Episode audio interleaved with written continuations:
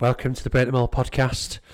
I'm Tim Roberts, author of Break the Mould, uh, leadership coach, speaker, and host of your Break the Mould podcast. Uh, if you've listened to other episodes, I've remembered to do a little introduction.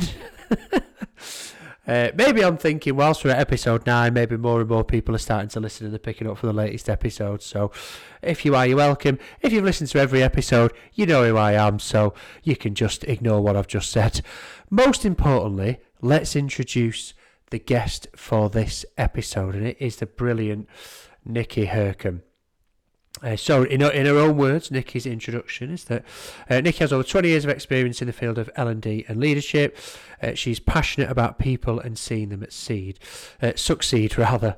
Um, Nikki's experience has helped her to work in outsourcing, medical, uh, contact centres, community healthcare, and she's now working with EPOS, where she is the head of L&D. Uh, Nikki describes herself as a work in progress and that she always hopes to be that way. She will never profess to having all the answers. Uh, she, what she does have is a lot of experiences that she's willing to share. And the interview you're about to listen to is a great example of that. Nikki shares a lot of her experiences. She shares a lot of around what she believes in, how hard she works as a leader, the opportunities that she has in her role to help other leaders. And I, I, the first thing I want to say, actually, is to listen out to in Nikki's interviews, what she said there in her introduction about describing herself as a work in progress, because uh, Nikki talks about that in terms of we're all a weakness in progress. We, we don't need to be perfect. We, we don't we shouldn't be striving to be perfect. Actually, accept that we are all a work in progress and that we can always get better. And uh, she talks brilliantly about nobody knows it all. And I love the way she calls this out actually, because from a leadership point of view, sometimes you can put yourself under pressure to know everything and think that, oh, if my boss asks me about that, or a customer asks me about this, or if somebody asks me about that in a meeting, I need to know the answers. I must know everything. And the reality is, you don't need to know it all. We, we always need to learn something, and often the best way to learn is by not knowing the answer. Um, linked to that, there's a brilliant encouragement from Nikki about we've got to give some shit a go. Think about something you've not done yet and give it a go. What's the shit that you can give a go this week? You know, actually, we've got to challenge ourselves and give these things a go and actually challenge ourselves to learn new things.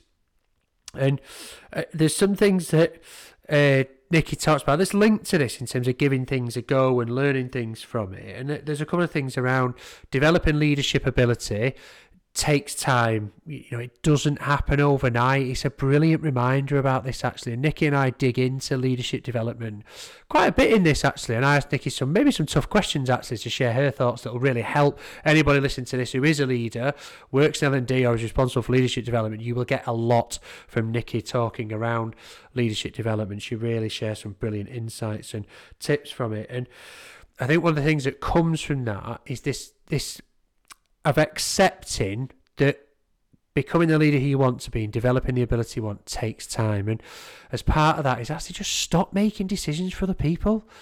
No, it's a big failing of leaders often. They make decisions on behalf of other people. And I mean the decisions that don't need to be made on behalf of other people. Clearly, leaders need to make decisions. They need to decide on the strategy, the approach, what it is that the team are going to work towards. What Nikki talks about actually is if somebody's responsible for something in your team, let them make the decision. Let them decide how they're going to deal with it. You know, challenge them. And she talks about how that can help to develop that leadership ability because it builds confidence and reminds you that you're there to lead, not do. Um, I, I think Nikki and I, well, Nikki, not me, has actually created uh, a new phrase. Uh, a new slogan within this podcast interview when she says, If you can't people people, then get out of leadership. And that's all I'm going to say on that. Listen out for when Nikki's talking about if you can't people people, then get the hell out of leadership. And she talks about choosing to be a leader for the right reasons. Um, it's also brilliant, actually. Nikki reminds us, and I, and I think it's okay that we talk about this in our roles. Me as a coach, Nikki as head of L and D.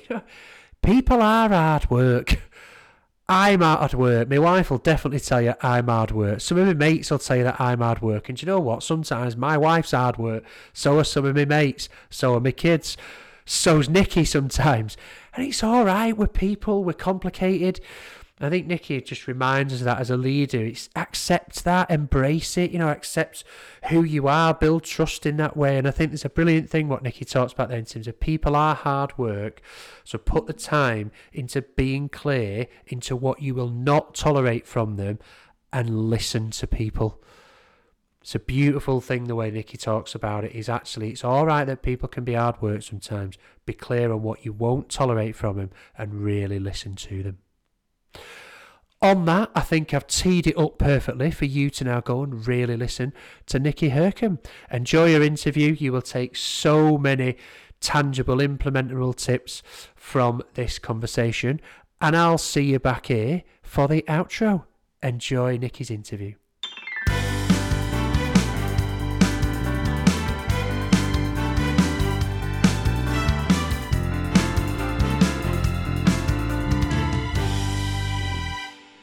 Nikki Hurcombe, brilliant to see you. Welcome to the Break the Mould podcast. How are you? I'm brilliant. How are you? I'm really good, thank you. We've just been having a bit of a chat, putting the world to rights, and it's already cheered me up. So thank you. I'm sure. I'm sure you're going to do the same for the listeners. I, I hope so. Yeah, I hope so. right. Let's start where we always start, Nikki. Our first question: uh. What does being your true, authentic self mean to you? Well, for me, it's it's about honesty. It's about being honest with who you are. Um, and then there's there's the dog. There's um, the dogs. Yeah. On cue. Yeah, it, it is. It's about being honest about who you are and your weaknesses and your areas for improvement. Because if you can't be honest with yourself, how can you create an environment where people are going to trust you in in any role that you're doing? So you know know who you are and be accept who you are as well. I think that's the biggest thing. It's it's all right to not know everything. It's all right to keep learning. And yeah. it's all right to be aware of what your um your your weaknesses are as long as you're willing to not use it as an excuse. I think that's probably one of the biggest things you come across. It's it's just the way i am. It's just the way i manage. And you i'm not going to change that. But actually you need to look at what's better for the people that you're working with. And sometimes you yeah. do have to adapt and be aware of your your your weaknesses and be willing to kind of develop them. And it might take a while but as long as you know it's fine to say it's a weakness in progress. I'm aware of it and i'm working Lovely. on it.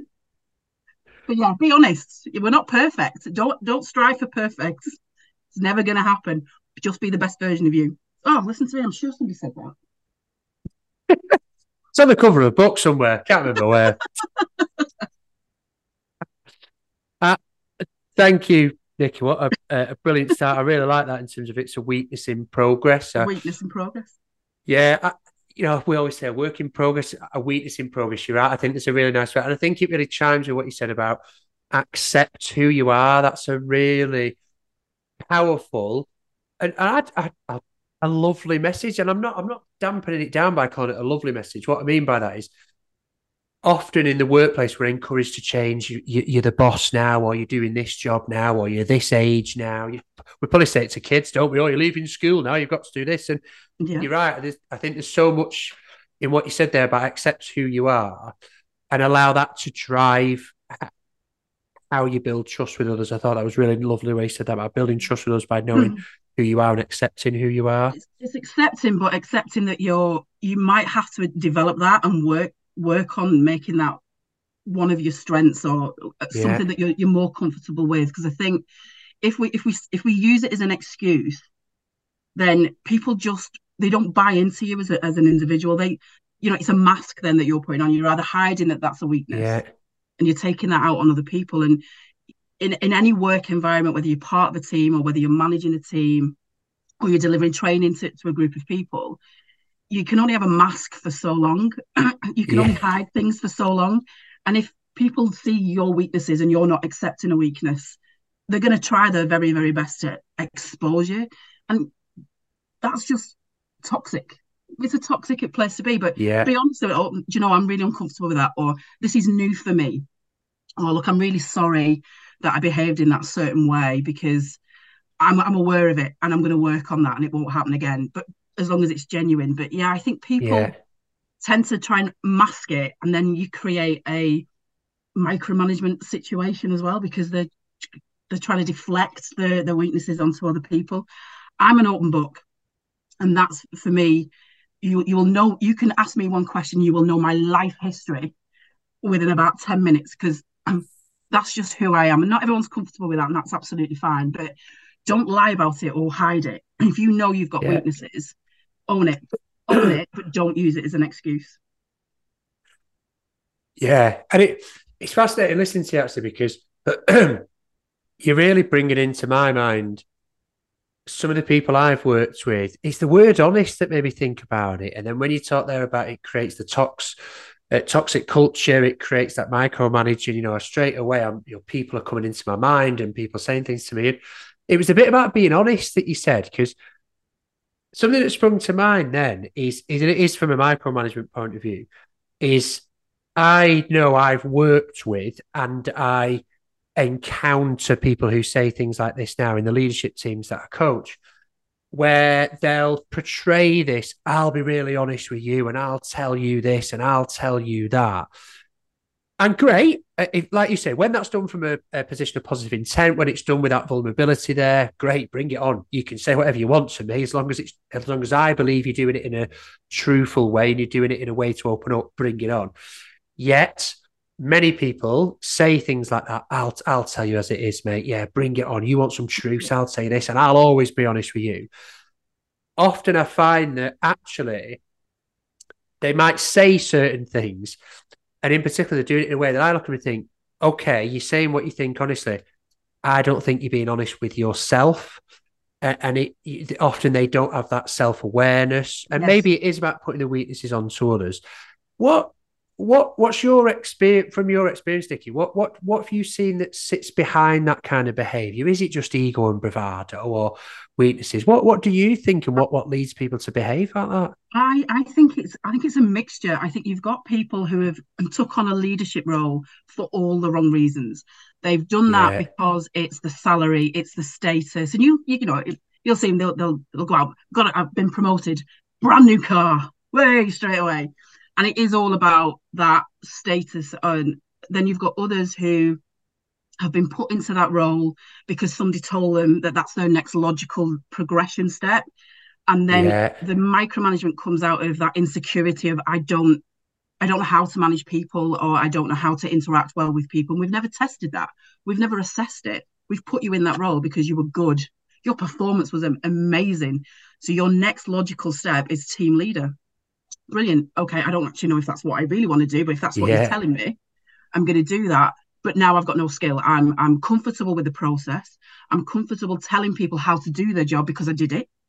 But yeah, I'm not comfortable with somebody's talking to me about mental health and I don't know what to do, so I'm going to ignore it. Or there's absences and and and I'm not sure how I don't want to have to have a conversation with them, so I'm going to ignore that as well.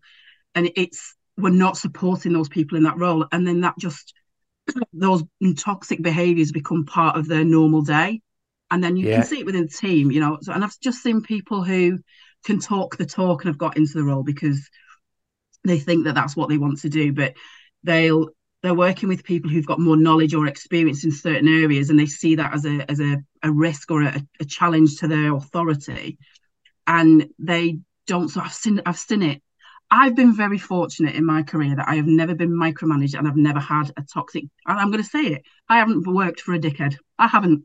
Wow. But I've seen dickheads in process. I've seen the damage that they cause when they don't. When when and it's been all of those situations. And you know they'll they'll recruit people in, and they've really done that role in in other areas. They've got experience outside of that company, and I think that's key as well is when you promote within and they only know the internal processes and how it's yeah. the internal culture, then they'll always do what's always happened.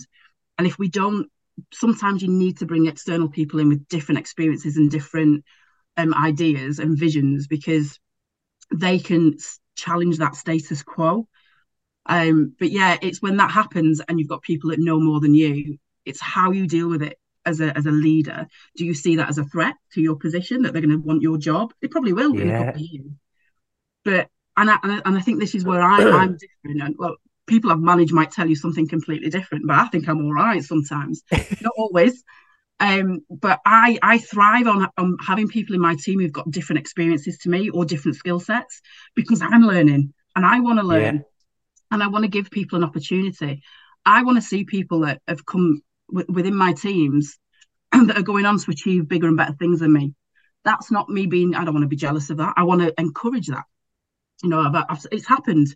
I've brought somebody in as an L and D manager probably one of the first L&D manager roles that they had. You give them an opportunity. And now they're being off being a, ahead of as well in a shorter Brilliant. space of time than it yeah. took me to get to that level. And and I, and that makes me really happy. That's what I I want to be as a manager. And I think it's understanding people's desire to be a leader. What's what's the underlying reason that they want to do it? And if it's not to support the people or be there for the people, get out. Just don't do it find another career path, but don't manage people. Yeah. If you can't people, people. yeah. if it's two people, eh, get out. yeah. There's the t-shirt right there, isn't it? If you can't people, people, get out. Someone listening to this needs to nick that and have it as their company. Yeah, I'll let you have that, statement. Tim. I'll let you have that one. Yeah, if you can't people, people, get out. people, people. I love it. Uh, th- thank you. Nikki, although there will be quite a lot of people listening to this, including me, envious to going, You've never worked for a dickhead. Honestly, I, have I've worked alongside dickheads. Yeah. I I can honestly say I've been very, very fortunate. And I think my um my very first job, and I might I, I again might be a rose tinted glasses type approach, but the first thing that this man my first job in retail I'll never forget her for as long as I live, was I will never ask you to do something that you will not see me doing myself. Yeah. And I thought that was great. And I told my dad, and he said, but it doesn't mean you'll ever see you do it.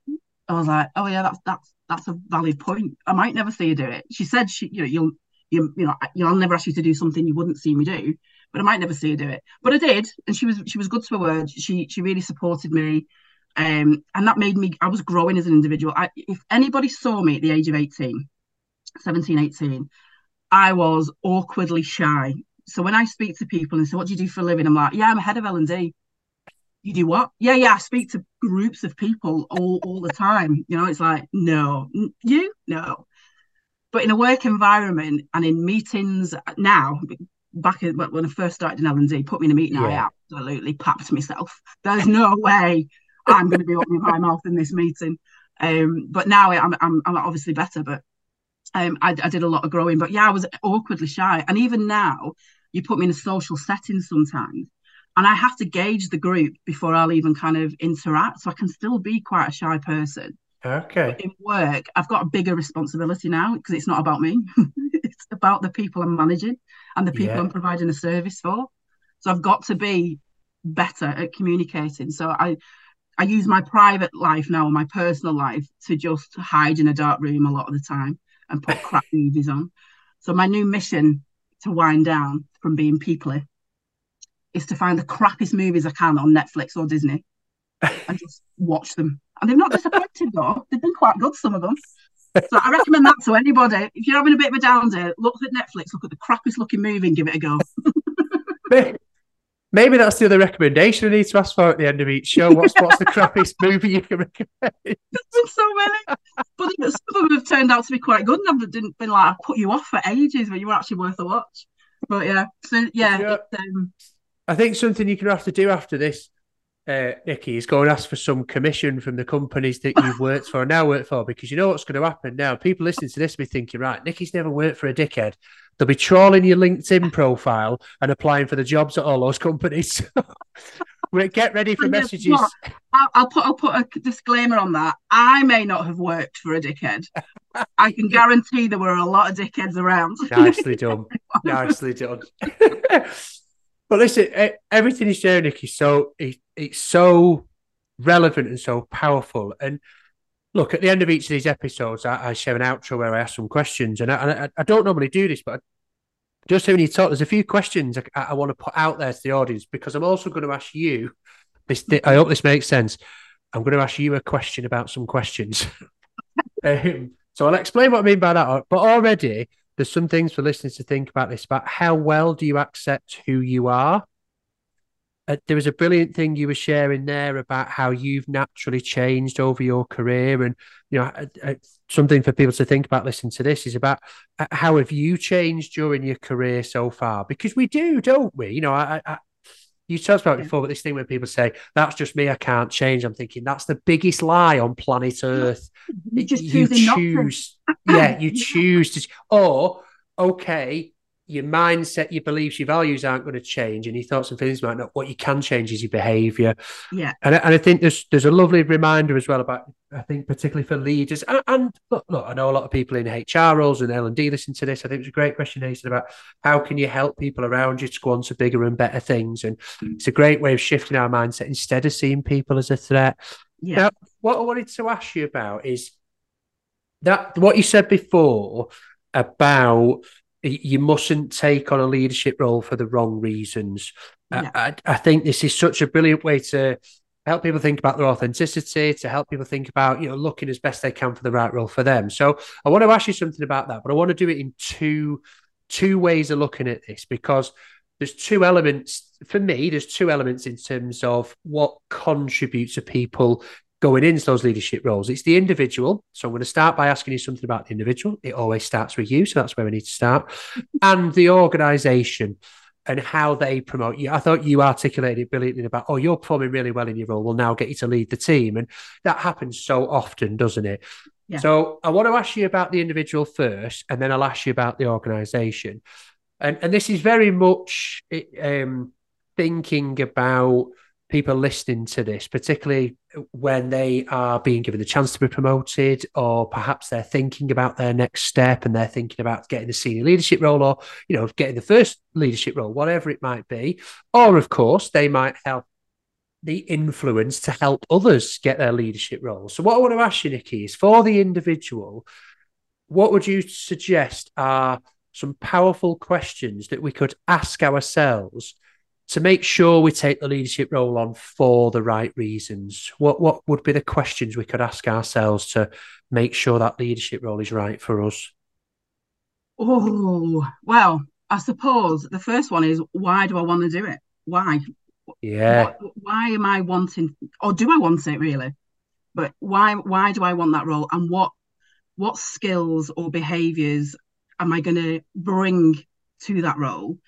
And what skills and behaviors do I need to learn and adapt if I'm going to take that role? I think it's so easy to go, yeah, I've been given a team manager role or a, whatever role I've, I've gone.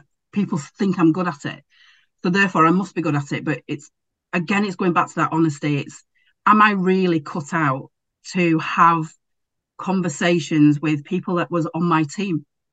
Or are on my team that have been my friends I go and have my lunch with, I go out and have a ciggy break with, or you know, I go yeah. and have a drink after work with.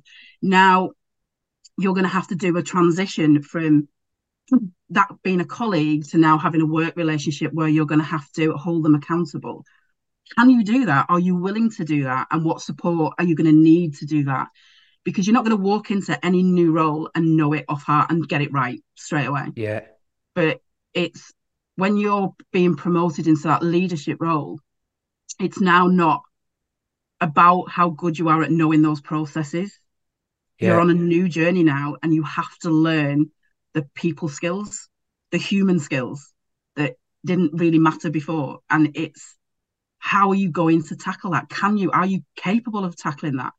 And yeah. if you're not ready, it's fine. It's absolutely fine to say, it's not for me yet that that's the that's the biggest thing. It's just because somebody said you're right for it or you think that that's your next logical step because you can't see any other career path within the organization it still doesn't mean it's the only path for you. Yeah. and that's all right. It's all right. Yeah. uh, leadership isn't for me. Don't take it just because somebody told you to take it or somebody thinks you're ready. It's hard work. Being a leader at any level is hard work it's it is a case of you will lose sleep. You will have to make decisions that are not comfortable but are right. Every day is a school day, and if you're not willing to learn, don't do it. Don't put yourself yeah. through it because that salary that you think is worth it won't be worth it. It really yeah. won't be worth it. It's hard, hard work. And you've got to be ready to put that graft in. You're not going to walk in, sit at your desk, and go, I'm here to tell everybody what to do now. You're going to sit at that desk and you're going to have to get to know your team on a level that if a behavior changes, you identify that quickly and you can have a conversation, not a formal documented form. But are you all right? Is everything yeah. all right? And people are frightened to have those conversations because I'm in the job for the wrong bloody reason. So be really honest with the reason that you want it. And if you're saying, I just don't want to do that job anymore, I'm sick of doing that particular task, I want to be doing that. I think sometimes we don't appreciate what's involved in a leadership role. And this is where I think some organizations, not all, but some organizations let our future managers down because we're not okay. setting the scene or giving them exposure to what it's really like to be a manager and yeah. the stress from that side, as well as the stress of managing a team's performance and behaviours. Yeah, thank you. I think that bit you said right at the start of that is so important around asking why do I want this role? And I love the way you built on that in terms of checking in what are the skills and behaviours, and you talked about what's the conversations and how I need to have. And I think the example you're using is, is absolutely relevant in terms of often it's I've now been promoted to lead the team I I, I am currently part of. Yeah. And yeah, you know, it's. I mean, remember, I was thinking about when you the first time I got promoted, uh, and I got a business card. So you know, I bought the suit and I got a business card. You know, it was the nineties. That's what you did back then. The thing then. I remember. I remember. I, wa- I walked into the pub where this is definitely a nineties thing, and I was young, so like every Friday you went to the pub straight away. It's fucking great to be honest. but you know, I walked in and I had my new suit on. You know, probably smoking a fag. And yeah, uh, I went up to my mate. I went up to my mate. I was like, "Hey, look at this! I've got my first business cards." And like pulled like a pack out.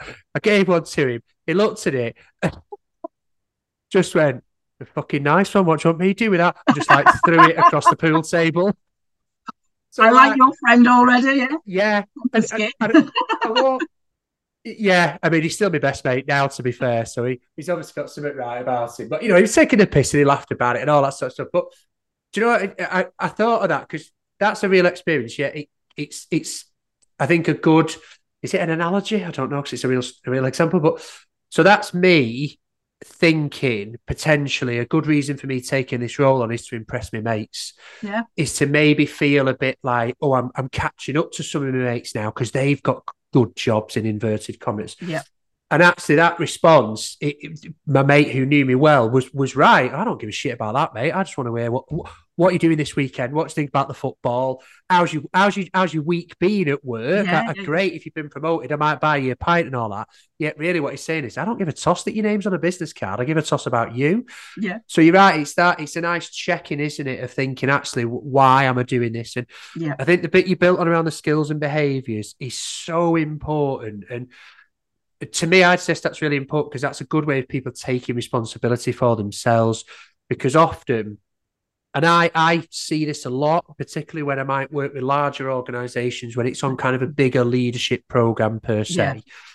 Uh, and you know they've got cohorts, which is great. I, I, love that. It's a really important thing for organizations to do. There's often people in those groups who, when they're being introduced to different ways of doing things, particularly around the conversations, that they'll often say, you know, I don't do this way. And it's because nobody's ever trained me. You know, I was given yeah. this job 10 years ago. My boss didn't tell me what to do. This company didn't tell me what to do. This, this is too late. And I'm not saying they're necessarily wrong. Yet to me, what I do particularly is I challenge them to go, well, what have you done to learn how to do it differently? And, you know, actually, why is it down to other people? Because when yeah. you're given that opportunity, yes, you need support, and yes, organizations need to give people a chance to develop. Actually, so much of that comes back down to you as an individual and accepting Absolutely. exactly like you're saying. Shit, I do need to have a different conversation with Nikki from next week. And actually, I now need to build a different kind of relationship. And what am I going to do when the pressure's on?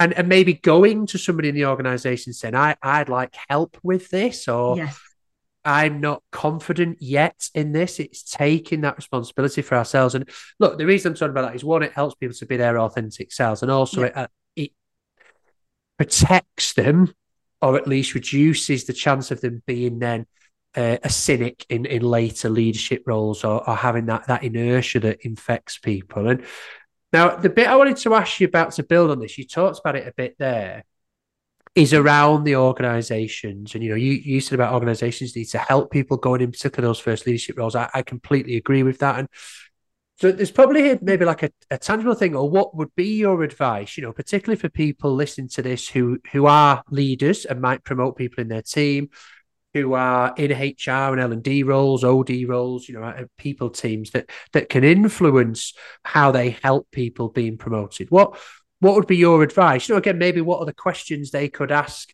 of the organization, of the individuals to help them to be ready for that, and how could an organization or how can they help people when they're promoted as, into leadership roles? For me, the first thing to do is is stop stop just promoting because they're doing a good job. Nice. Have you sat and had a real career conversation with your teams? Don't make the decisions for them. It's not the right way to do because they're going to say yes. And then a year, two years down the line, you're going to be coming back going, these the crap these the crap. yeah, but, the, yeah. but you gave them the role. So what did yeah. you do to support them? So stop, stop doing that. If for me, how I how, how I would like to tackle it, or how, how I would like to see it happen, is that we've identified people that have said they want to be team leader, team manager, whichever. And we are asking the questions that we've just spoke about. Why do you want to be a manager? and what yeah. what if this situation happened what would you do about that or what support would you need to do that and it's for managers their managers to have those conversations with the individual but then it's for the organization or the l&d hr team however your your structure works is to be able to support and give them real life exposure to what it's really like because it does look good. How how good does l&d look? We make it look really really easy. Come and have a go. Yeah. Come and see it for yourself yeah. and then let me know how easy that is. And it's the same with leadership. We just we don't give them the right structure. And for me it should be a fair assessment process before they even apply for a role. So yeah. i'd like to see more organizations don't be running off with my ideas everybody but to, to actually create a development program that allows people to understand the fundamentals of leadership yeah. to then expose them to some elements of coaching. So if they've they are hitting the criteria, they come through a development program, and it's going to take a while. This culture, and I'm not saying it's wrong, but this culture of I've been here for three months, I want promoting now, I want to move, I want to do it, but they don't want to work for it. That has to stop because it does take a while to develop skills. It doesn't happen overnight. Yeah. I put off being a manager for a very long time because I knew I wasn't ready and I, I turned down an opportunity for a, a training manager role many years ago because I knew I wasn't I wasn't ready, and I, I took responsibility for that, and it was the right move, absolutely the right move at the time.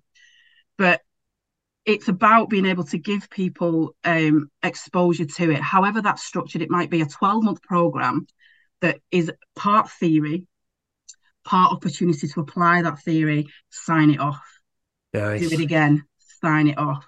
And then as they come towards the end of a program, a manager goes off on leave, maternity, sick, they get the opportunities to step in and apply those skills with support to be signed off. Then they pass that program, giving all my tricks away now. They pass that program. Then when vacancies come up, only those that have gone through that program who know what it's like, had an opportunity to drop out but didn't, should apply for those roles. And it comes down to the performance on the day of the interview and how they've articulated themselves and been able to provide the evidence. And then once they're in role, that learning doesn't stop. So we've given them a yeah. taster, they've had exposure, they've had experience, they've decided it's definitely for them. Then we carry on with that that development for them and then take it to the next level and take it to the next level. And that for me is the better way to support our leaders because it's what we what we do and you may have come across it probably not now because you know doing what you're doing but where it's just give a do a management program and you yeah. do it and it's all just rolled out and there's no there's no evidence of application we've not held them accountable for actually applying those skills then you might as well have not bothered doing that training it's, yeah. but in order for it to be successful we need to give them an opportunity to apply it get how they felt about it give them some coaching let them try it again see how they felt, sign it off. Yeah. Difficult conversations, well done, we've done it, signed it off. these are the things that you will be doing every single day in your role. Is it really what you want? Because whatever the paying you, does it now sound like that's enough money? Because this is it. This is what it's really Yeah. like to be a leader. I don't like it. Fine. We've given you a taste of it. Off you go. It's Yeah. we've not lost anything, but we've shown that we're willing to invest up front before we put them in a role. And we should be encouraging that in an organisation to give people exposure to the roles and the resp- the, the careers that they want. But also as an organisation, it's being clear with other career paths because they they might if, if everyone wants to be a team leader, that's because that's the only thing they see people getting promoted into. But if we're not supporting the current leaders with their skill set, we're going to just keep creating generations and generations of crap managers. Yeah. So we need to make sure that we're role model managers at the top to then filter down to make sure that we're we're setting the, the scene for people that are going to be coming through the ranks. And for me, that the only way we can do that is to have a real good structure around how we uh, support that development. So it's not always a leadership route. And don't be frightened of saying, I don't want to manage people. I, I don't Yeah. mind people, but I can't tolerate having to have one-to-one conversations and how are you getting on today conversations. And unfortunately, that's part of leadership. So if it's not for you, great, fine. What else do you want to do? How do I Yeah. help you get it? So an organisation to put clear career paths and the same opportunities. So you know, I, you know, we can create a leadership program, a post, a pre-leadership program, yeah. then a leadership program. Do that for other careers. Like L and D is a really easy one to do. We can do a train the trainer. We can get you exposure to to some of the training that we're doing, and actually that might even benefit you to go on to leadership because we're building other skill sets that you also need. You need to be able to coach. You need to be able to give feedback. Yeah. You need to be able to tell somebody when the lateness is not tolerated. You're responsible for the development. So in theory, some of the skills you learn in L and D will help you to become a leader. So you could go that path and then go back that path. It doesn't really matter. But as an organization, it's trying to map that out to give people an opportunity to go, come and give it a go then. Let's see what you really, because it sounds fantastic, doesn't it? It sounds amazing, Yeah. that role. We make it look amazing. But actually, you don't see the stress behind it. You don't see the long hours it's put in. You don't see me turning my hair out and all my greys coming through Yeah. to, to get it to look like that. So come and have a go. Come and have a look at it. And we should really be able to promote. I'm I'm currently in the process of trying to create opportunities via like a work experience. So we'll identify um, self-learning. So there'll be learning paths that people can do if they're willing to put that in. Because that's another thing. Are you committed to Yeah. your own self-development without me dictating what that learning is? Would you come to a conversation with me and say, I really want a career in L and D. I've I've done these online learning. I found this, and all I'm lacking now is some exposure to it. And you evidence that self learning. I am willing to invest in you now. But if you're not willing to put any effort in, why should I do all that work? Because what, what's the benefit? You might not even apply it. Show me your commitment first, and that's what I'm trying to encourage now. Yeah. Fantastic, Nikki. Thank you for giving away your secrets. No, just what a stupid fool. Uh, well, no, people will love you for that, Nikki. People appreciate that because actually, being honest, it's it, my my view. It's much better for people to share that rather than kind of hide it. Because I think you said something brilliant there around, you know, let let's not create generation after generation of crap managers. And you know, actually, a big part of that is that people like yourself do share that advice and do share actually challenging people to think about. And look, you know, the, the thing it's it's okay. People listening to this might go, I'll never be able to do that. My HR director's never let me do that. And I see it. That that's okay. What you've just shared there is then thinking about that and going, okay, what can I do? Who are the people in the organization who buy into this? Who are the leaders who will have those conversations? Actually, what what are the things that we could contribute to the interviews to help people to make that decision? And I just think, you know, again, that why, you know, what a brilliant thing for organizations to think about. Actually, why not as part of whatever your performance review process or just general conversations why not actually ask people why do you work here why do you want to be a leader you know if this is your aspiration why what does that mean to you Yeah. why not do that it helps people to make those decisions and i think the brilliant thing you said in there as well and this is i think it's a good chance to cut through some bullshit that exists around leadership and how we attract people to leadership and what we kind of promote is this is the reality of leadership. Yeah. What a brilliant thing to challenge people listening to this to think about either in their own teams as the leader or across the organization actually yeah. Why can't we get our prominent senior leaders to share how hard have you had to work you know yeah. what's the toughest thing you've ever had to do as a leader you know, even getting them to talk about when they might have had to make people redundant and how it felt for them, yeah. because it's really easy to think, oh, the leaders are bastards, us versus them. Yeah, some leaders are bastards and some redundancies aren't yeah, needed. We get it. Sometimes it's the only way to allow the company to succeed. Sometimes Absolutely. it's the way to make the company better. And actually allowing people to share that and how they find a difficult conversation, you know, I, it, it's in the book, so allow me to reference it. Um, yep. The, the, best leader um, one of the best leaders I worked with who summed this up was was Joe, who worked in a retail store, and she talked about being a leader, and she said, you know, I was told the dream and told that leadership's about inspiring people and you know creating high performing teams, and she said, actually, I spend most of my days dealing with piss shit and tampons.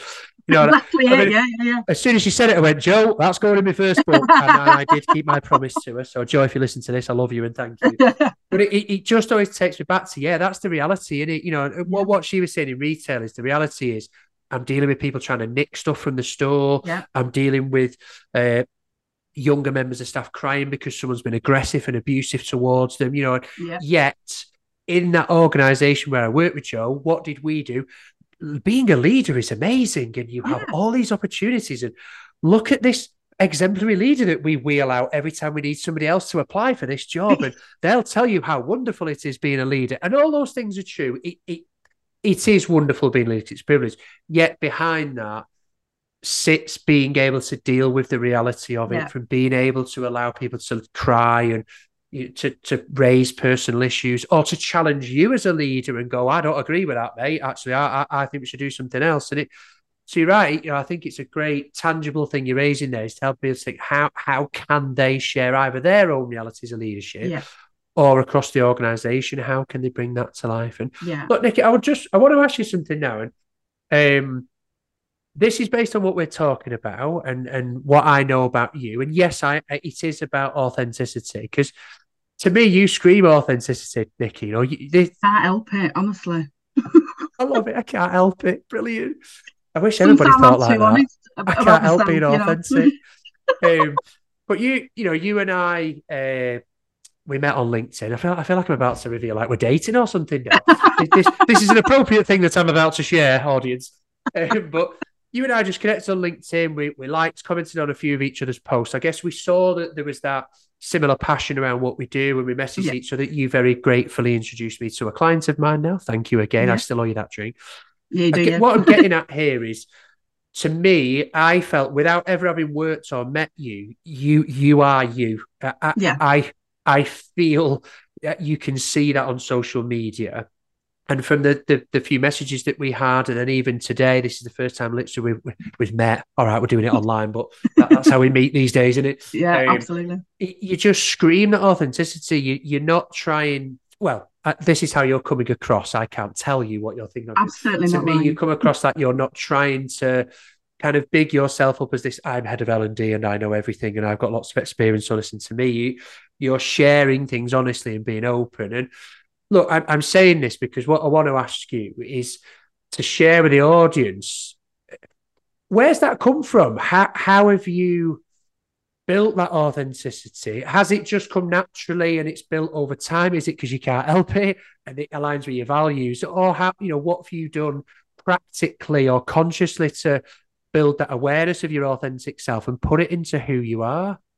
I think um, I, am gonna. For me, it started really with my um, when I first got my role in in L and D when I first became a trainer, okay. and I was exposed to straight away not what I knew. They took me out of my comfort zone from day one. Okay. And I had to. I think that really established my emotional intelligence from being a stroppy young individual that's like, I can't do this, I can't do this. And my manager was so wonderful. I'm going to mention her because everybody who's ever worked with me at that period of time will know exactly who she is. Um, so Hazel, it was at the time, was my was my L and D manager, and she was just a fantastic coach. And she put up with a lot because I'm not going to. When I was new and I'm faced with something that was new to me or something I'd never done before, I could go slightly into a diva mode, only slightly. Okay. She might disagree with that. I'd go into a slight diva mode, but she would coach and go. And she would just say things like, "You, I'm only asking you to do your best. I'll never ask you to do any more than that because you won't let yourself down because you won't want to let your group down." And that was all she'd ever say. And I'm like, "You're, you're absolutely right. I'm getting this way, and I'm going to change the way I respond to this because that's for me to work on." But I'm, she's absolutely right. I'm reacting because I want to do a really good job. I want to make sure that these learners are going to get the absolute best experience, and I want to enjoy it for them as well. So yeah, I'd, I'd lose sleep. I would I'd rehearse it all night and do whatever and get really nervous in the, on the first day of it. But and she waited, she, and she knew she knew me better than me, and that's really hard. That in itself is a skill to have a manager that can yeah. see something in you that you've not quite worked out yourself yet. And I was yeah. on a massive learning journey, not only transitioning from the job that I was doing to now training what I thought was going to be the job I was doing. She made sure that never happened. and she put me onto another path. So every day it was stretching your comfort zone and then learning how instead of reacting in a I can't do it in a big diva way is actually you channel that differently to putting it into how are you going to make that work. You've been given this challenge. Yeah. They trust in you. Your group are going to need to trust you. What do I need to do to do it? And I think I would not be frightened of asking for help. And I think when you're in an L and D role, it's different because you have a certain level of knowledge that the people that you're training don't have. Yes. In some respects, and when you get to leadership, you've no idea that what experience people have got. And I'm really open to learning. And I think as a manager, if you're thinking it's what I know and what I do is the right way to do it and nothing else works, then you're never going to get a relationship. I'm really honest to go, this is this is really new for me. Um, so I'm really sorry if this doesn't quite go according to plan, but we'll do our best and we'll work through it together. Or um, if to give you an example, the worst thing that happened, not the worst, definitely not the worst, but really challenging situation. I'd done a performance uh, improvement program for one of our clients. I wasn't the lead trainer for that client. Yeah. So I didn't know their processes, didn't know it. So I couldn't do any induction training. But we did some performance improvement programs. Um, it got an internal award, um, or was nominated for an internal award, better get that bit right. And we were on a table with the the equivalent of a CPO, CPOs didn't exist back then. God, I feel so old. Um, and she was like, How look, this program was brilliant. What what you did and the, and the output and the data, it, it was really good. Can we not convert this into our induction program? So I'm like, yeah, absolutely. We can we can really tailor that to everybody coming through the company will get exposure to all of these topics, and, we, and that's what we was working on. And um, we put it into this client's induction, and the lead trainer for it went off sick through the induction. So my manager went, "You're gonna have to go in." I'm like, "I don't know it." Um, and I'm like, how, how am I going to get through this? I'm going to I'm going to do it? So we brought somebody who knew the processes into the training. So all I did was facilitate while she did the, the demonstrations and, and taught people through it. But then people were still asking me for help. So I'm like, okay, we're going to do this together. And that's how I got Brilliant. through that training. So I literally, yeah. right, I'm on this page and I don't know how I got there. Okay, so we're not going to break the system. It's fine. So what did you press to get there? And we literally went through it. Now I'm learning from her and the guide and she's getting coached and didn't even realize she was yeah. being coached. And once I've done it and seen the outcome, I'm like, and I've took that mentality everywhere. It doesn't matter that you don't know. It's yeah. doing it together and learning and path together. And I'm not frightened because I'm comfortable in myself. I know what my flaws are. I know what I'm good at. Um, and it's and if I've not got something and I've got an opportunity to recruit, I'm going to recruit for a skill that I haven't got because they get autonomy, they get an opportunity to feel valued. I get an opportunity to learn. And yeah. that for me is the reason I wanted to be a leader when I finally made that decision, is because I am learning people are different and no situation you ever come across will be different. And it's a learning every day is a school day. And if you take it as an opportunity to learn from every experience you come across, that will shape who you are. But you've got to be comfortable in your own skin to be a leader. Because if you're not, yeah you'll be a dickhead. Yeah. Yeah. Told you waffle. that wasn't waffle at all. And thank you for sharing that uh, own experience. I think you said, pardon me, sharing about that leader there, about you said that they knew something about you that you didn't know and they shared that with you. I think that's a it's a really good challenge actually for leaders listening to this to think about actually, yeah, how can you help people to better know themselves and what are the things that you're recognizing about people around you that you can share with them, you can give them that feedback on. And I think you're right. So much around knowing ourselves, that authenticity comes from that willingness to learn, doesn't it? I really like the way you talked about getting out of your comfort zone around, you know, doing more of what you don't know. And you're yeah. right. It, it's okay if you don't know. I, th- I yeah. think we put ourselves under pressure, don't we, to know everything. So brilliant. Thank you for that, Nikki. There's a real no encouragement worries. there for people actually thinking about their experience. Now, I, I, uh, I'm going to be brave here though, and just say, you oh. know, when oh. you said you could be a bit of a diva, is this the yeah. bit we should tell people listening to this that you, you're drinking out of a mug that says the boss on it? to be to be fair, look at this. I've got. So let, I'll be very clear. This this mug I'm actually drinking out of, Tim, that says the boss, was a, a wedding gift so there was this one said the boss, and the other one said the real boss, which was mine. And funny enough, that one got broke. I don't yeah, know what one. happened to it. So I used this one. Now my previous team, when I was leaving, how big's that one? So it's the biggest mug in the world, still saying the boss. Say, yeah. So Nikki's now holding up an even bigger mug that says the boss in bigger letters. Brilliant. I used to be I used to be fondly referred to at THG as um, the lady boss, and I didn't like the boss bit, but it was it was a, a term of endearment. So la- lady boss. I don't know what that was. I even had a mug with lady boss on it. Um, but yeah, it Brilliant. was um, it was it was good. It, yeah, but I'm definitely not a boss. I definitely want, don't want to be a boss. Yeah, I want to I want to give people enough. I like to be able to say I like to be in an environment that allows me to be able to allow my teams to give stuff a go. Give it a go. It's your idea. Yeah. Give it a go. If it doesn't work, what's the worst that's going to happen? Yeah. What, what will we learn from it? And if you're in a, if you're lucky enough to have that environment where people get a voice and an opportunity to give stuff a go, they're going to keep coming with ideas, and we're going to keep getting better. And and I think that's where people's different skill sets come in, and that's why I've I've accepted I'm never going to be the specialist of everything because everything changes on so fast. Tech changes, L and D changes, yeah. new leadership models change. But I'm willing to learn from others. I actually learn better from people's experience than I will ever do from sitting and reading. That that's just my my method. I want to yeah, be able yeah. to get inspired and go. So, um, so yeah. So I definitely don't want to ever be a boss. So luckily they were all done in, in good fun rather than that's what they really thought. Oh, I hope that was. I'm saying, look at me. I'm assuming that that's. I, I would be very confident, and even the fact that you said that you know I could be a diva at times. I think that when a leader does that, it it says to people, it's okay. We can call that out. You, you can buy me yeah. a mug that says the boss on it. And I know you're just taking the piss a little bit. And, uh, you know, I know that you're saying that because I don't want to be a boss. And that's good, isn't it? Because that means that you've got that openness. It's it's better than people saying it behind your back, isn't it? Kind yeah, of thing. Yeah, yeah, yeah. Oh God, don't don't say oh, that to Nikki. Don't buy her that. I, I would hate, I would hate ever to think that anybody that was in my team didn't feel comfortable to talk to me about anything uh, or challenge because I look, I'm a woman of a certain age now, so sometimes my memory is I've said something, forgot I've said it, said something else, and then if, if you don't say anything to me, then your your head's mashed. You're going to yeah. start questioning yourself.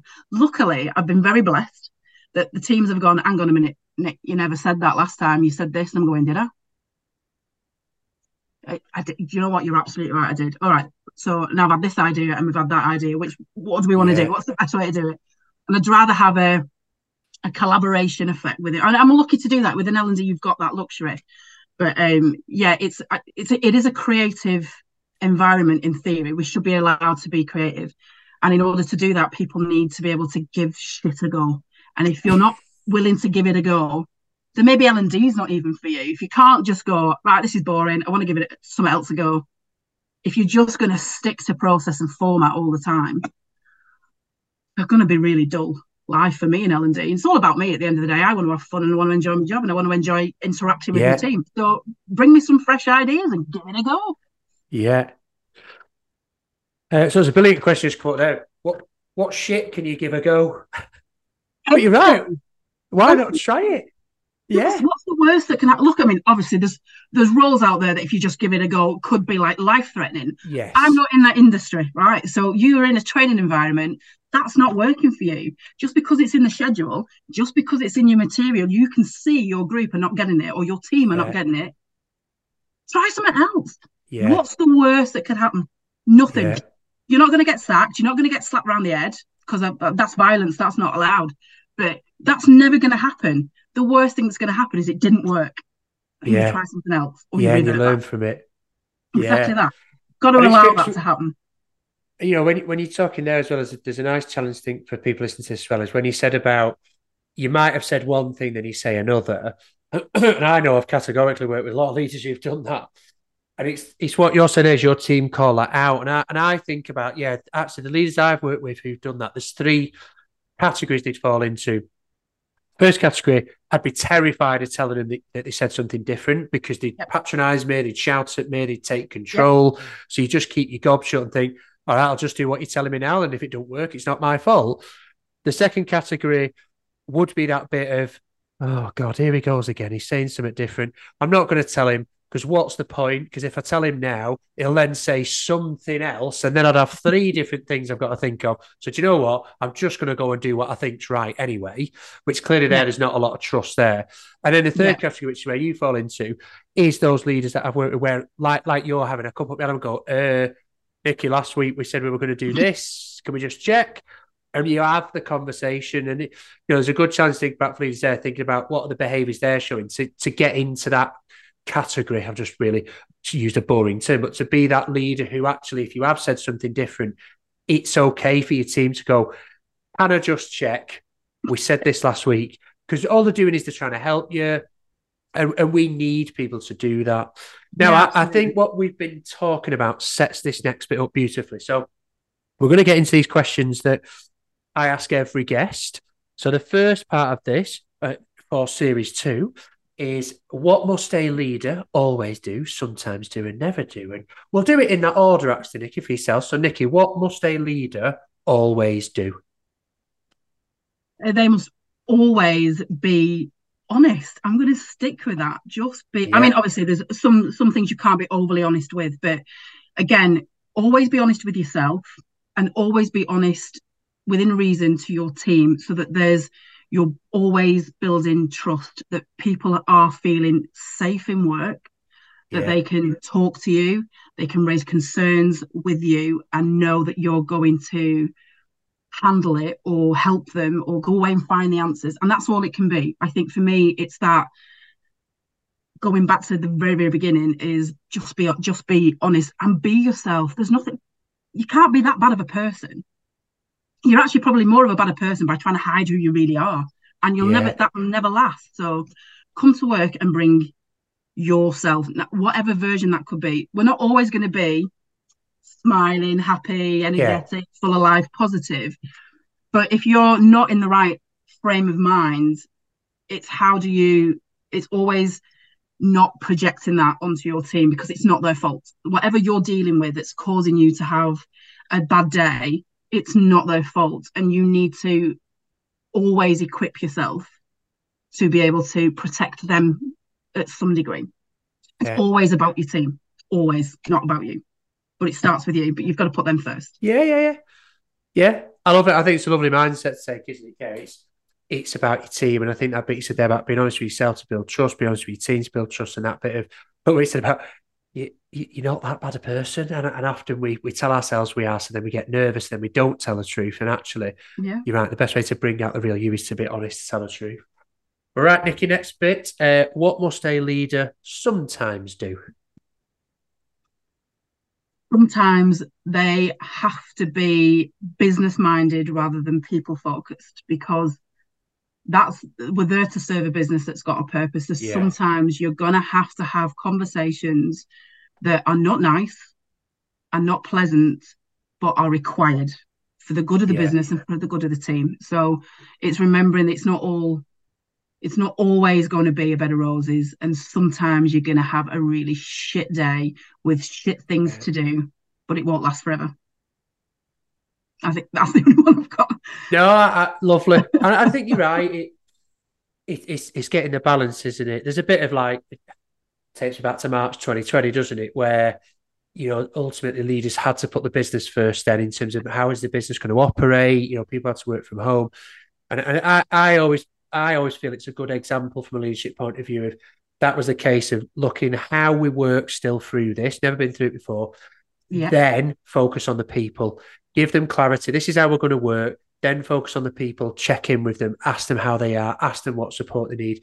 You're right. It, it, sometimes we have to look at it from a business point of view first, because ultimately, when we do that, it creates the opportunity for people to be the best version of themselves, to contribute, to have that authentic relationship, to be honest with each other, because ultimately that business is what creates the environment.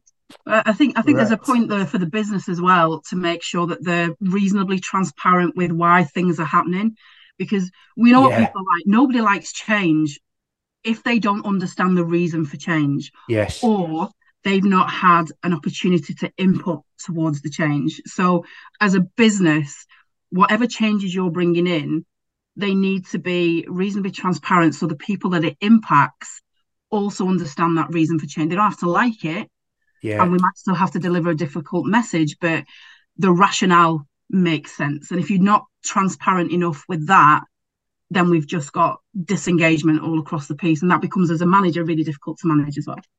Yeah. Yeah. You're out as a human. We want the why, don't we? And Yeah, it does help being as honest and transparent as you can in terms of this is why we're doing it.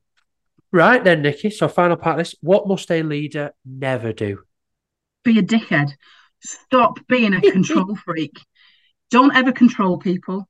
Don't ever put process and task above the people's requirement, and never ever be too busy ever for your team. I hate that. I'm too busy. Yeah. if you're too busy, you're not managing your time correctly, or you're just avoiding the stuff you don't want to do. So no, ne- never, never put your tasks above your people. Tasks Yeah. can wait, but you've really got to. If your people are struggling or your people need support, then that's your priority. So never, never put your tasks above your people. Love it. Never be a dickhead. Never No, no. I, I and anyone who listens to this no podcast is never going to disagree with that. I think as well, though, that No. You've called something out there that actually, you know, I, th- I think raises what you know this, this bit about how can our audience not be a dickhead. You know, that- I- think you've you've raised something that's really important there around never be too busy. You know what? It, what what do you think makes people do that? Because dickheads definitely are the ones who got I'm too busy for this or I haven't got enough time in the day.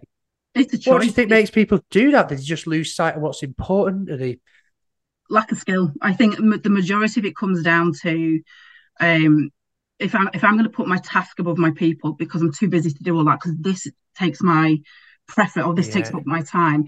It's either as a business where we've not been very clear with the role of a manager, or this is my comfort zone and this is where I'm at my best. So I need to busy myself in that, and that takes a backseat because I'm either not skilled or I'm not confident. And I think if that's the case, it's not always a training need either. I think that's got to be everything's always training. They, they they're not doing it or they can't do it. It's training. Well, they've had the training. What support have they had to apply it? And if we're Mm. not supporting them to apply those skills that we've we've given them and holding them accountable for it, then then that's never going to become part of the comfort zone. And you will always make the choice to do what you do best and what you know is comfort. And people are people are hard work they they are. They're, they're never going to have the same mood every day. People that you know you're Yeah. going to just end up having conversations that you didn't plan for that day. You know somebody behaves completely uh, in, out of character you can either go oh we're not happy with that but i'll just do this report and ignore Yeah. it because that's a challenge that you just can't be asked dealing with. But Yeah. what's that what's the larger impact? And i think we, we we live in the moment sometimes. So these people that are too busy are living in the moment and are not either not planning the time wisely or they're making a, a conscious choice to put the tasks above the people because the people are more difficult to deal with. Yeah. Yeah, I, I thought the example you gave there is right. Oh, I've seen that. I'm not happy with it, but I'll do this over here, and then hopefully I'll, everyone will have forgotten about it. And Well, know, go and complain right. to HR. That's another. Uh, yeah, It's just done this to me. Well, deal with it. yeah, What yeah, want HR to do? yeah. Well, what if you said to the person who did it? nothing. I'm really upset. Well, you, you, right. So go and take a minute and then pull that person because they're obviously reacting like Yeah. that for a reason. Yeah. Make them aware of the behaviours. If you don't tackle it, and it doesn't have to be formal, it's like, let's go and have a coffee and let's just chat. yeah, What- yeah, what's going on? yeah, Don't don't make it about you then, because that's out of character for that individual. yeah, What? Let's go and have a coffee. Let's go for a walk. What's going on? Why why did that happen? And then Yeah. look at the consequences once they've kind of reflected. People don't always reflect on in the moment. You have an emotional outburst, and you know somebody gets angry. It doesn't necessarily mean that they're angry. It could be well, we know, don't we? It could be I'm worried about something, or it could be any number of reasons that that outburst has come out as anger. And you've got an opportunity as a manager to either go, screw that, not dealing with that, be writing him up tomorrow, or you go, whoa, hang on a minute, I'm to take a minute, and then I'm going to go, come on, me and you, let's go for a bit of a chat. yeah, And it's out of the environment. I walk around the building, just outside, fresh air, the two of you, no desk, no laptop. What is going on? What happened there?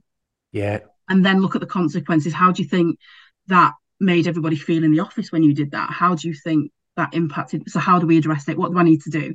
And put it back to how do I support you so that doesn't happen again? And then that becomes an informal conversation. The more you can have them, that addresses in. I hate waiting for formal conversations to address issues or positives. Why can't you just go, Oi, come on, let's go and talk about that behaviour? And it's addressed and it's ne- and it doesn't have to be a big thing then. It's been dealt with, been done, yeah, sorted. And they trust you as a as a manager to know that you're not going to tolerate it, but you're also going to listen to them. And I think we forget Yes. that that level of it, that we're not, we are we have to be empathetic to people. People don't come to work to live in work. They don't live for work. They've got a life outside of it, and sometimes and sometimes that does impact. And we need to be able to be a shoulder to cry on sometimes. And we won't have the answer. I, I don't know how to help you. But you tell me what you need from me and I'll I'll do my best. But we need to make sure that we don't get an outburst like that again. That's not acceptable. And be comfortable to have it. And look, it's not always nice. It's not always easy. I don't like having difficult conversations. I No. never like having them, but I have to have them. It's as simple as that. Yeah. So yeah, it's in my job title says you will be having difficult conversations Yeah. in your career. So yeah, Yeah. boom, it's just part and parcel of it. But they don't always have to be difficult. Sometimes you just have to listen, and that's a big one. So maybe I should have put that in the always category. Always listen. Uh, yeah, I- Sometimes and not never. yeah, beautiful, Nick. I think you, you said that. So it's, it's like I say, it doesn't have to be a difficult conversation. Just listen.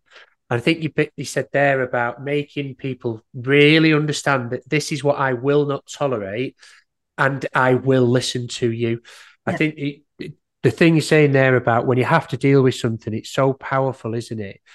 In terms of being able to start that conversation by showing, okay, I want to talk to you about this, and I want to listen to it from your point of view. And do you know I I, I learned that I can't say I learned it the hard way actually, because somebody really helped me to avoid learning it the hard way. So I was going into work one morning uh, when I had a team of 30 people, and we'd worked really hard on changing the perception of our team. And we were under quite a lot of pressure. We worked really hard at getting the behaviors right and working together and not allowing other people in the organization to blame us by addressing those things in the right way. So I was kind of on 10 to hooks often about, oh God, if somebody lets something slip. And this one morning I walked in it must have been about, know, half seven.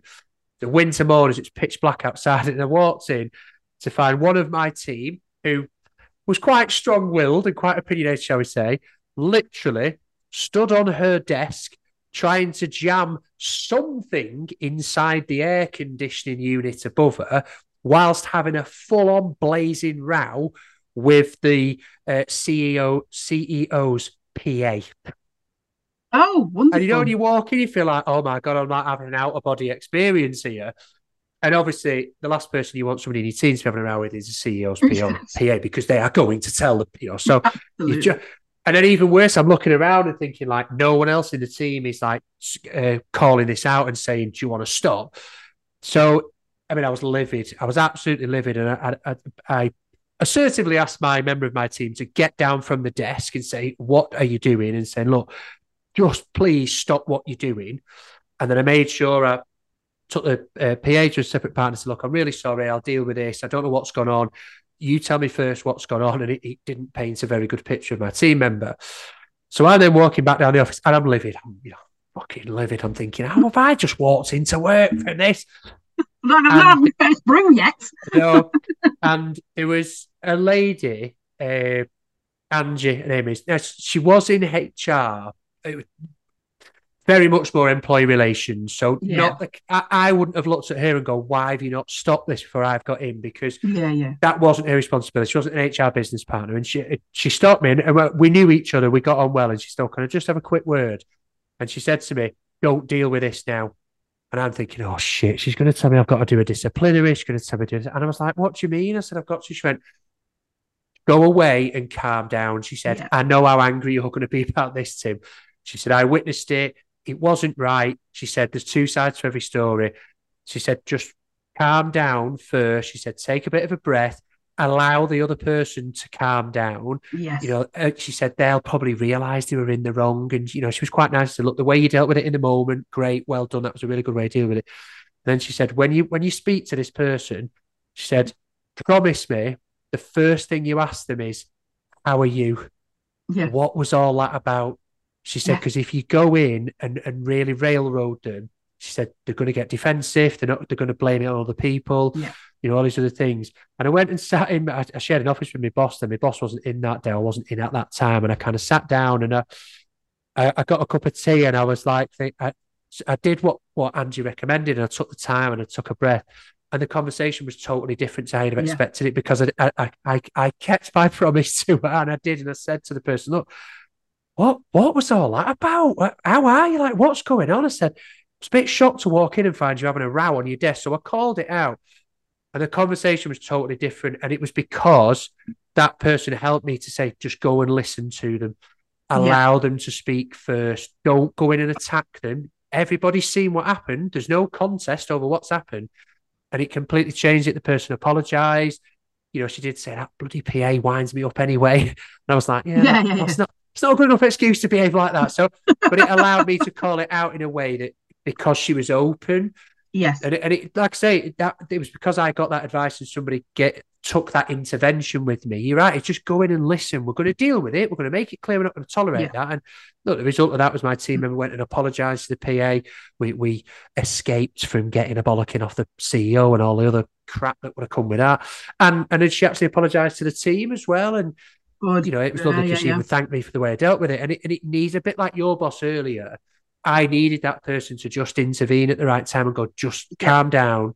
You know, ultimately, what she was saying is, Tim, no one's been hurt. They've not hit each other. Yeah, they might have had a few choice words, but at the end of the day, and it just really changed my perception of it. And I think it's uh, it was a lesson I learned in that self awareness and self management piece. Because Yes. you're right, it doesn't have to be a difficult conversation. Just choose to listen to the other person. It makes a massive difference. It really does. And I think I've I've I learned the hard way because I went straight in emotional, um, because it was aimed at me at the time, and I thought I'm gonna have to. Okay. this. And I and yet the, the it was very heated at the beginning, um, f- from both parties, and I was you could see it, you could hear it in my voice because when I get angry, I cry. Not so much now. I'm I'm much better because I don't get angry that often.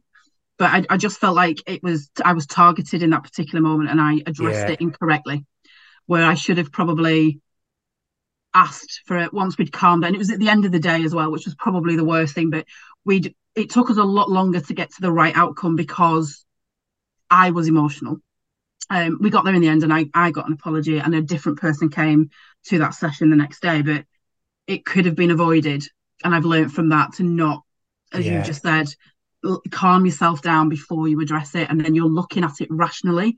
Because when you're emotionally, it's all about you, and that's what I made Yeah. that conversation about, and that was so wrong because it's not about me. It's about why that person was reacting the way that they were. It's just that I felt so, and, and so it was the wrong thing to do. So I learned the hard way.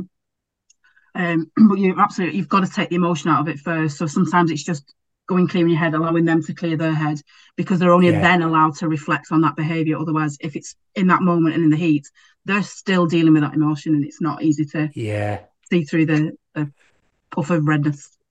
Yeah, that's a beautiful way of putting it. Actually, yeah, is we're still dealing with the emotion, aren't we? And it, yeah, it's it's either allowing time together to allow those emotions to pass, or like you say, just just taking a bit of space and then going back and talking about it in a way that's going to help to solve it.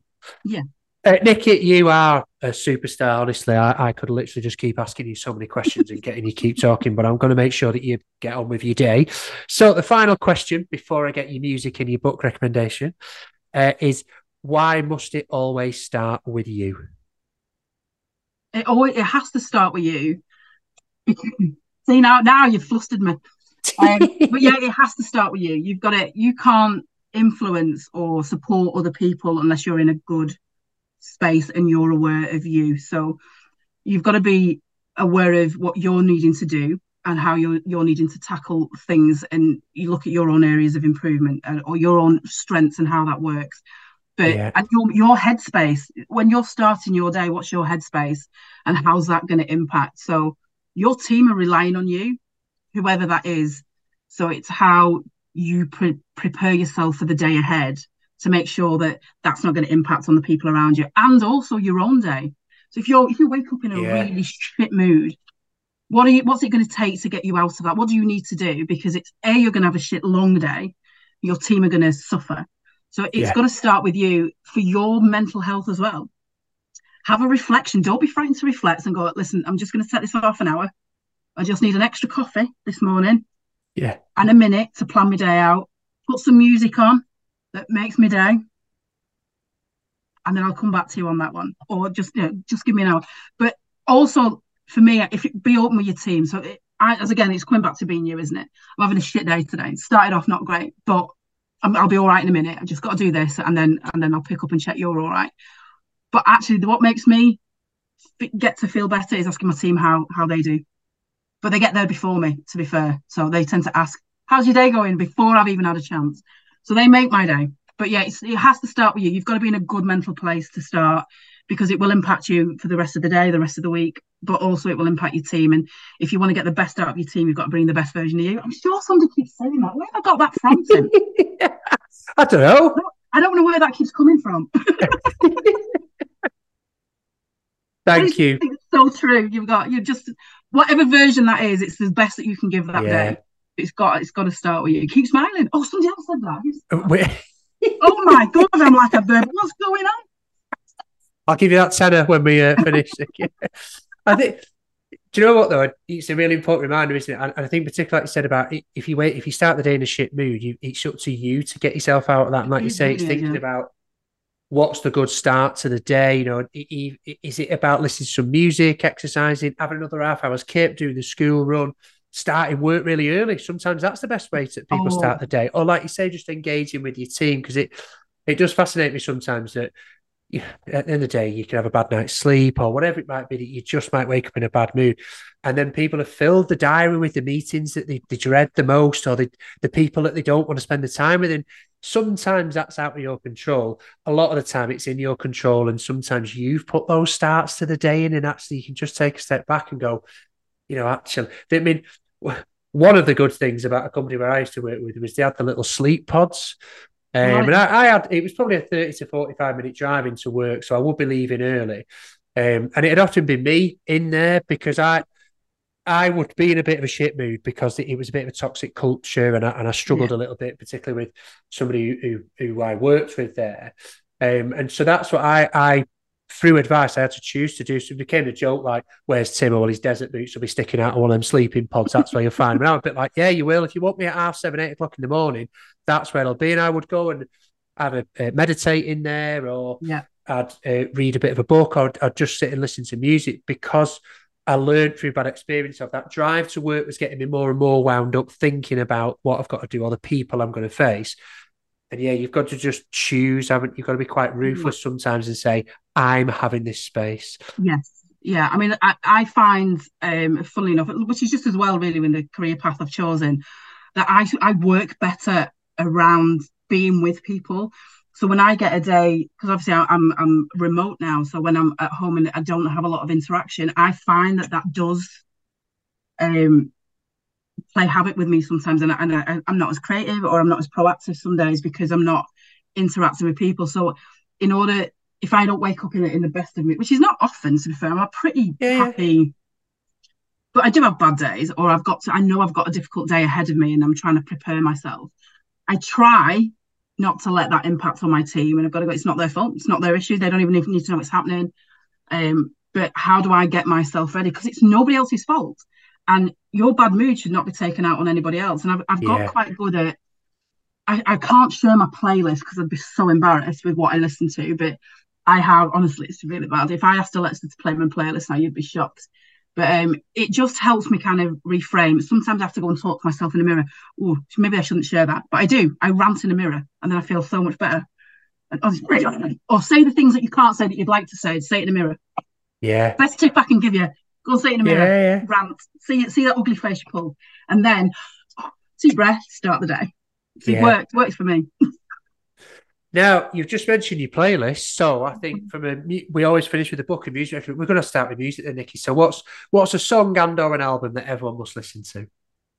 for me at the minute because my as a, my music taste is incredibly eclectic it will move from the 50s right through i, I kind of miss the 90s a little bit there's only a few records i really like in there um but um at the moment my favorite al- album is the new pink album and i just love the the differences she's she's now she's gone through that transition of being the angsty you know out there wild Yeah. child to becoming a parent and how she's raising her her child and the, and it's some of the songs on there about the advice that she's giving to her daughter but kind of i can't give you advice because i don't know it all and i love that message because it's like we don't know it all. Nobody knows it all. Yeah, there is nobody you, you always need to learn and we're going to learn sometimes together and you know covid was a perfect example of that but yeah i love i love the transition of her and she's she is feisty. She stands up for what she believes in. There's a little girl crush going on there because i absolutely love her to death. I think she's just a fantastic voice you know she's and she's just she's not frightened of being who she is i am who i am and this is i'm putting it out there for the you either love me or you hate me and but her music yeah if i'm in a somebody's especially at home when and they're a grown up now but um my grown up children decide that they're too lazy to do the dishes and that the house Yeah. is put a bit of pink on and i guarantee you'll have that kitchen sorted in no time at all But yeah. no definitely pink definitely pink Beautiful. I think you're at least the second person to recommend Pink. Definitely. See, And at least on me. I think the bit you said there as well about the, the music and, and and I mean I'm obsessed with music, so yeah, it's a self-indulgent thing that I ask people to do on this. Yet, uh, I'm also doing it because to remind people of the power of it. And I think what you just said there, that you might be having a stressful time at home. Actually, stick some music on that you know you love, that you know you know you're interested in, or maybe has good memories. You're right that that cleaning will get done in no time. I did it last night with the cooking and the washing up. I was absolutely knackered, and the last thing I wanted to do was actually one put the shopping away, then cook and do you know, a bit of prep for the cooking, all that sort of stuff. And it's first world problems, I know. Then do the washing up and stuff, you know, all all the time surrounded by a teenage daughter and a 10 year old daughter. So, you know, that brings its own challenges. And my wife was really busy as well. So and that was the thing I thought, you know what, I'm just going to stick some tunes on and actually just forget about it. And because it's, Oh, yeah. I think you said it before. That was the bit I, I really like you said that is that bit of it's not somebody else's fault that you're in a bad mood. Because even if somebody antagonizes you, and, and look, clearly, if people are bullying you or anything like that or saying things inappropriately, yes, they'll contribute to how you'll feel. Absolutely. Nine times out of 10, somebody has said or done something, and actually, it's, it's how you've reacted internally that creates that. And, and you know, there's that ability to go, that reflects on them, not me. Let's stick some tunes on and get on with it. Oh yeah. So if, you've you received any, you know, you find sometimes that people rely on email, and especially in this world Yeah. that we're in, we don't pick up the phone as much. We can't wander off to somebody's desk and go, "Listen, have you got a minute for that?" It's Yeah. like you know, it's instant messages and, email, and um, th- there's a lack of communication style within those messages, and sometimes you've read it wrong, and I've had to go, "Whoa, whoa." I, don't respond. No, don't Yeah. Alexa, oh no, don't play. Alexa, don't play anything. Stop. Oh God, that would have been funny. Um, play that particular song, and then I'll I'll take myself off down there, and I'll come back and I'll go right. And then I'll go. Have you got five minutes for a chat? Let's talk it. Because then when you speak to them, it's nowhere near as aggressive or as uh, as it came across in there. They've just worded it differently, or you're dealing Yeah. with somebody in a different part of the world that that's quite acceptable, you know. But when you when you actually pick up the phone and have a conversation, it's completely different. Where if I'd Yeah. have gone, oh, I'm going to let that wind me up right now, and I'm going to Keyboard warrior. Yeah. Oh yeah, and that's so easy to do, isn't it? Become Yes. a, a, a keyboard warrior. I hate them, but um, yeah, it's just it, it. Yeah, it's it's one of them. We've got to you've got to take yourself out of that moment and choose your response. And I think you are you are responsible and in control of your emotion. It's but you have to learn that, right? You have to learn what your triggers are. Well, we know that you you're going to need to learn Yeah, what yeah. what how you get yourself away from that and stop that from impacting your day or impacting your responses, especially when you're in meetings and you feel like this is, you know, I hate this meeting because they're going to go at me at this way. It's how you choose to respond to it. Sometimes it's just Yeah. smile and go, okay, and pick it up after. Sometimes you've just got to get through the meetings, but you you have to reflect on your emotion and how you do it. And music can absolutely help change that, Yes. just like that, just Yeah. like that. Now, the other thing that can help with that is the reading. And again, this is why I ask everybody to share their book recommendations. So, Nikki, what's a book that everybody must read? Oh, now do you know what? I'm going to go old school on this. Good. um because I was going to go really cheesy and go, well, your book, obviously, because it's right here in front of me now. you Oh, bless you. Thank you. And I, I also, I've got a few because I've also got the Simon Sinek one, the Why book. That's another that's on my, on my. I, I'm a bit of it. I like to read a bit and then go to another bit, and it's whatever Yeah. I'm, I'm on at that moment. I'll probably pick up a bit of a, a chapter, and sometimes you can lose yourself in, in. I love, I love those types of books that are stories, which is probably why yours is here on on my bed now because you're you're doing it through a story tell. But my, my one that I always go to is Fish. Oh, yes. Yeah, yeah, How yeah. old school is that? But again, it's a story and it's about the culture change. And I think every organisation should have fish in the in the in the because Yeah. you know everyone we need to change the culture or the Is culture. it, is it Boston Fish Market? Have I remembered rightly? Uh, Seattle. Seattle. Thank you. Yeah, that- that's the example. Obviously, yeah, they changed the fish market, isn't it? And whole Yeah, yeah. So it's like brain it's all about you might be doing a really shit job. The job itself is a bit boring or a bit crap and it's early mornings, but it's Yeah. how how you do that job or how you interact with people that make the and I Yeah. absolutely love the fish philosophy and I'd love I mean I just when I'm having a bad day um or you know people are saying well we need to look at the culture I go me just re- revisit fish and I read it and I just love you know choose your attitude says Yeah, it all yeah. doesn't it it's just Yeah. all of that. Have fun. I think they say play. I think we changed it when we used it in a previous company. Uh, and when I say use it, it was used very loosely, but we used the term have fun rather than play. But I don't, I don't think it makes much difference. But you, you should, if you're not having fun in work, why are you even bothering? You spend so much time in work. Yeah. So yeah, there, I mean, there's more than just the fish book. There's quite a few, but that's the one that I I hold and is always at hand if I'm got my music on and I just need need a bit of a state. So that's why the three books that I can flip between the three of them. But I don't want to go and highly recommend you because that might just be like cheesy, cheesy. But you're there. But so go fish. I've gone fish. Great choice. I love it. Nikki, I can't thank you enough for the time you've given. Not, I've not for me, it. for the listeners.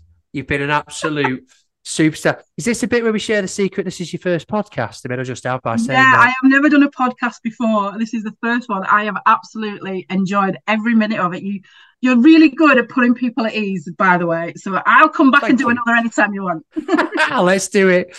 So I'm very honoured that you chose my podcast to be the first one. So I really appreciate it. And people will take so much from what you've shared, Nikki. And I, you know, I'll summarise this in the outro. You know, but the, you've shared a lot of tangible advice in terms of how to create that leadership culture, how to help people to get into those roles. You've shared a lot about your own experiences and so much around your passion in terms, you know, whether it's around the listening, whether it's around that not being too busy. There's so many things in there that people will be able to take away from it. So you have been an absolute superstar, Nikki. Thank oh, you I so much. Thank you, and I will see you soon. Thanks very much.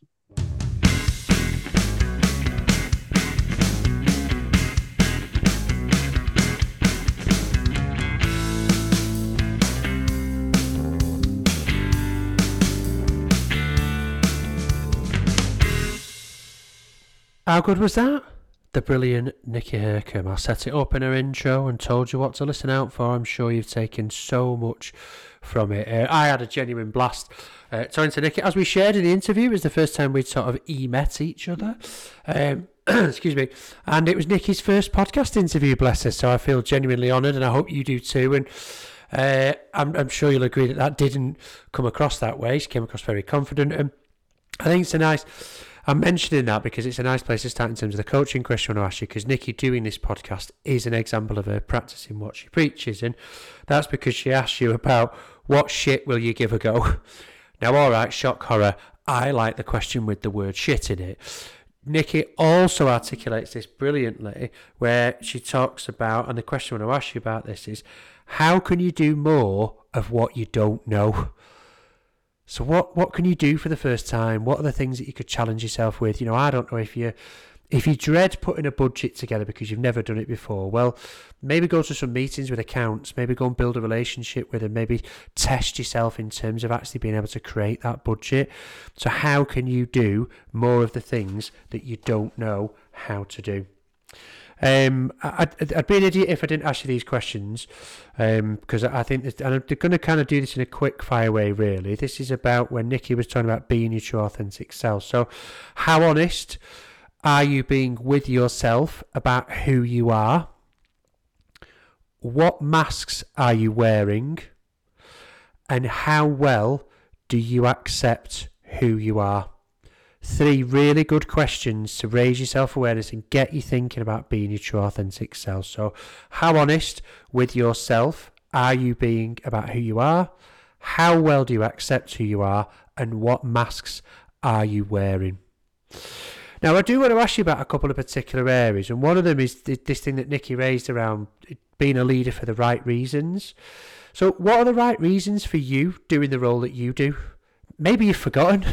Maybe you've ended up in that job. Maybe you're one of those managers who got promoted and got promoted and got promoted because your performance was good. And now you may be thinking, how the hell did I end up here? Why am I doing this job?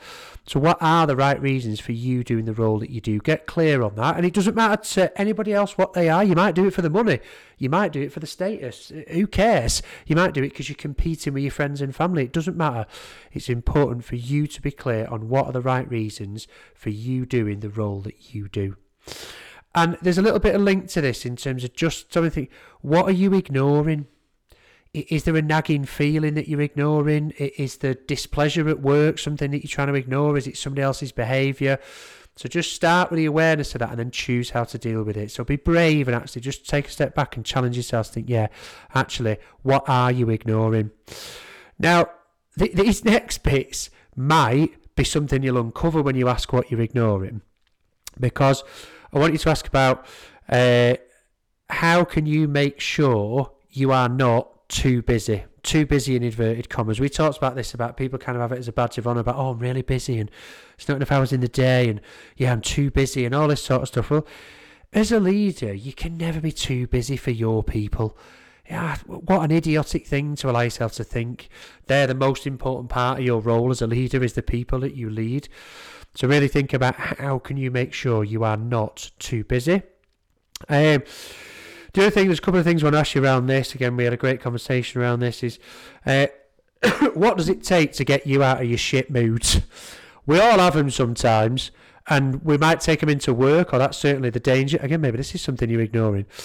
Um, we're all guilty of it, and you have to re- choose what you've got to do to get out of those shit moods, whatever that is. Whether that's about consistent habits, whether about in the moment choosing to do something, whether it's about asking people to help you or just telling people you're in a shit mood, you have to get yourself out of that shit mood because it's nobody else's fault. So, what does it take to get you out of your shit mood? And something that might help you with that is how can you get your days off to a good start? What are the things that you can do to really get your day off to a good start? Being really honest, this is something I talk to a lot about, particularly one to one coaching clients who might be struggling with a bit of stress or just being a bit frustrated with their roles. And often it's about just making a bit of time to get off to that good start because the shit that you face in your role is going to happen. It, it, it's part of being a leader, it's part of every single role. We've all got crap that we have to deal with. Often, the way you start your day is a great way of helping you to respond positively to the crap that you're going to face, to the things that other people are going to say and do. So, how can you get your days off to a good start? Uh, final couple of questions I want to ask you. All right, I'm being a bit self indulgent here, and I'm particularly talking about people who either are interested in or responsible or deliver that leadership development. And look, I'm sure that's a huge part of the audience listening to this because if you're a leader, you're part of this because as a leader, you always have to develop as a leader.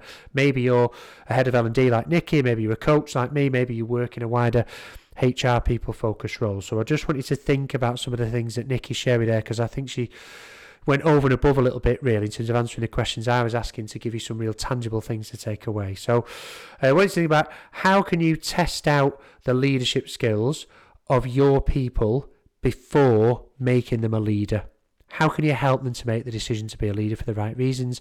How can you help them to understand that leading people isn't about the performance that you've previously demonstrated? It's now about completely different skills and attitudes and having a completely different mindset. So, how could you test out the leadership skills of your people before making them a leader? Uh, and the final one, uh, Nikki articulated this better than I think I've ever heard anybody articulate it. How do you make sure you don't create generation after generation of crap managers. Some organisations are full of them because people follow the example set for them. So, what can you do to break that mould? What can you do to make sure you don't create generation after generation of crap managers? And look, particularly for the leaders listening to this, think about what you do to influence the next generation of leaders and what you would want that next generation of leaders to behave like, how you would want them to come across, what do you want that impact to be, that next generation of leaders that you're influencing now that are following your lead. Right, as always, big thank you to everybody for listening to the podcast. I really, really appreciate it. We're really motoring ahead with Series 2, and I hope you're enjoying it. Doesn't matter if you're listening to this five years after they were released or you're listening to it on the day they get published. Thank you. I really hope you're taking a lot from it. As always, you know, I invite you to give me some feedback, write some reviews on the podcast format that you listen to it. Most importantly, just keep, I hope you keep enjoying it. I hope you keep doing something as a result of listening to the podcast. Remember, it always starts with you. Keep smiling, keep being you, and I'll see you back here next time.